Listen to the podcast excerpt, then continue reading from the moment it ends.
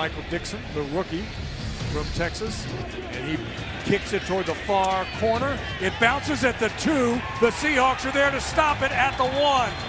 What a play. Punter Michael Dickson will be rewarded for his impressive rookie season. Dickson becomes the first rookie punter voted to a Pro Bowl in thirty-three years.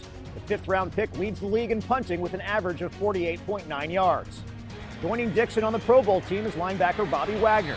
It's the fifth straight season Wagner gets the honor.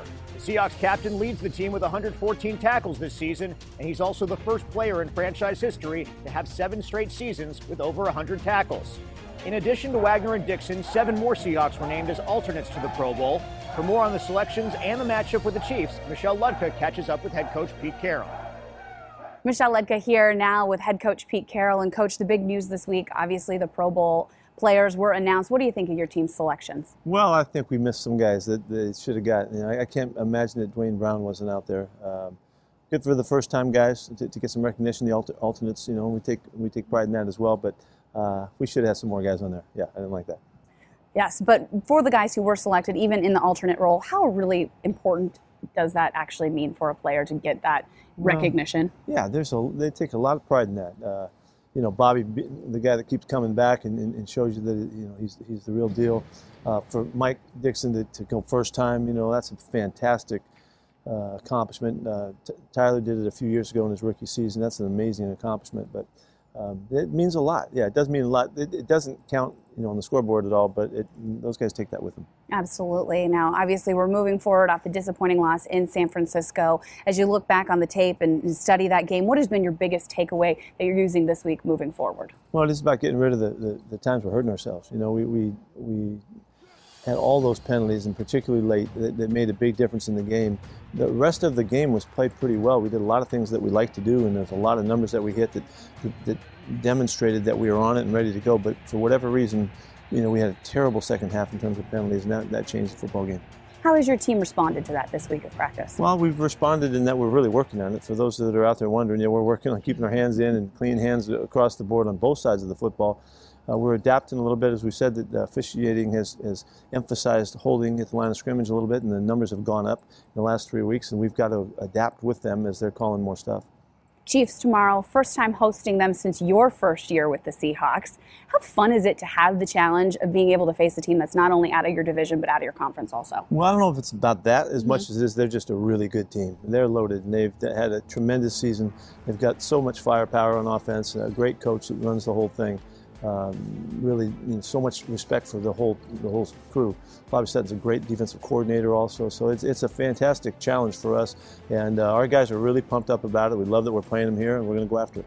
So many threats on the offense for them. Patrick Mahomes, Travis Kelce, Tyreek Hill. What has impressed you most about all of their weapons? Well, I think the, the way that Coach Reed has, has mixed everybody in to utilize their strengths, he really gets it. You know, he, he, he puts guys in great position, even the quarterback in particular, to bring him along so quickly in such a short, you know, short career. Uh, that's, it says a lot for the coaching and them mixing with their talent. They've got a lot of talent, but that doesn't always show up if you don't use it properly. They, they certainly do.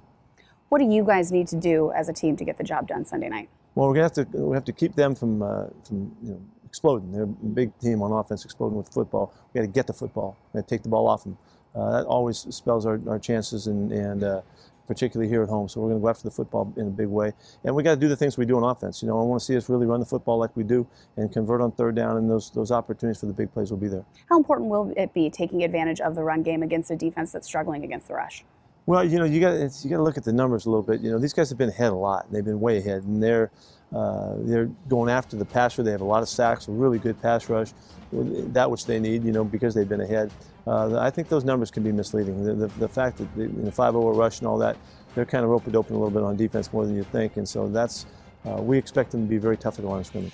Playoffs on the line. Sunday Night Football. Two games left on the regular season schedule.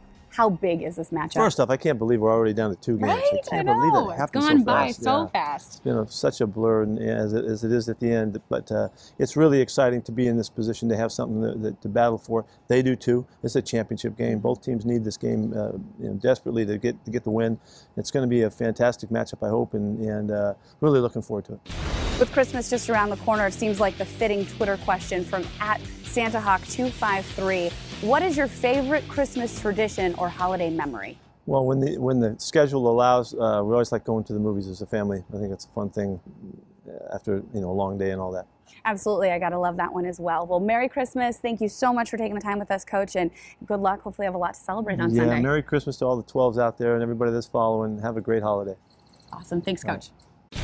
And if you have a question for Pete Carroll, you can submit it on Twitter using the hashtag AskCoachPete. We'll use one or two on the air every week. Again, that's hashtag AskCoachPete. Justin Britt and the Seahawks offensive line battled into overtime last week. Up next, we're back on the field, mic'd up. Oh, no, he keeps driving. I think he might have got there again. Holy catfish. Touchdown, Seahawks.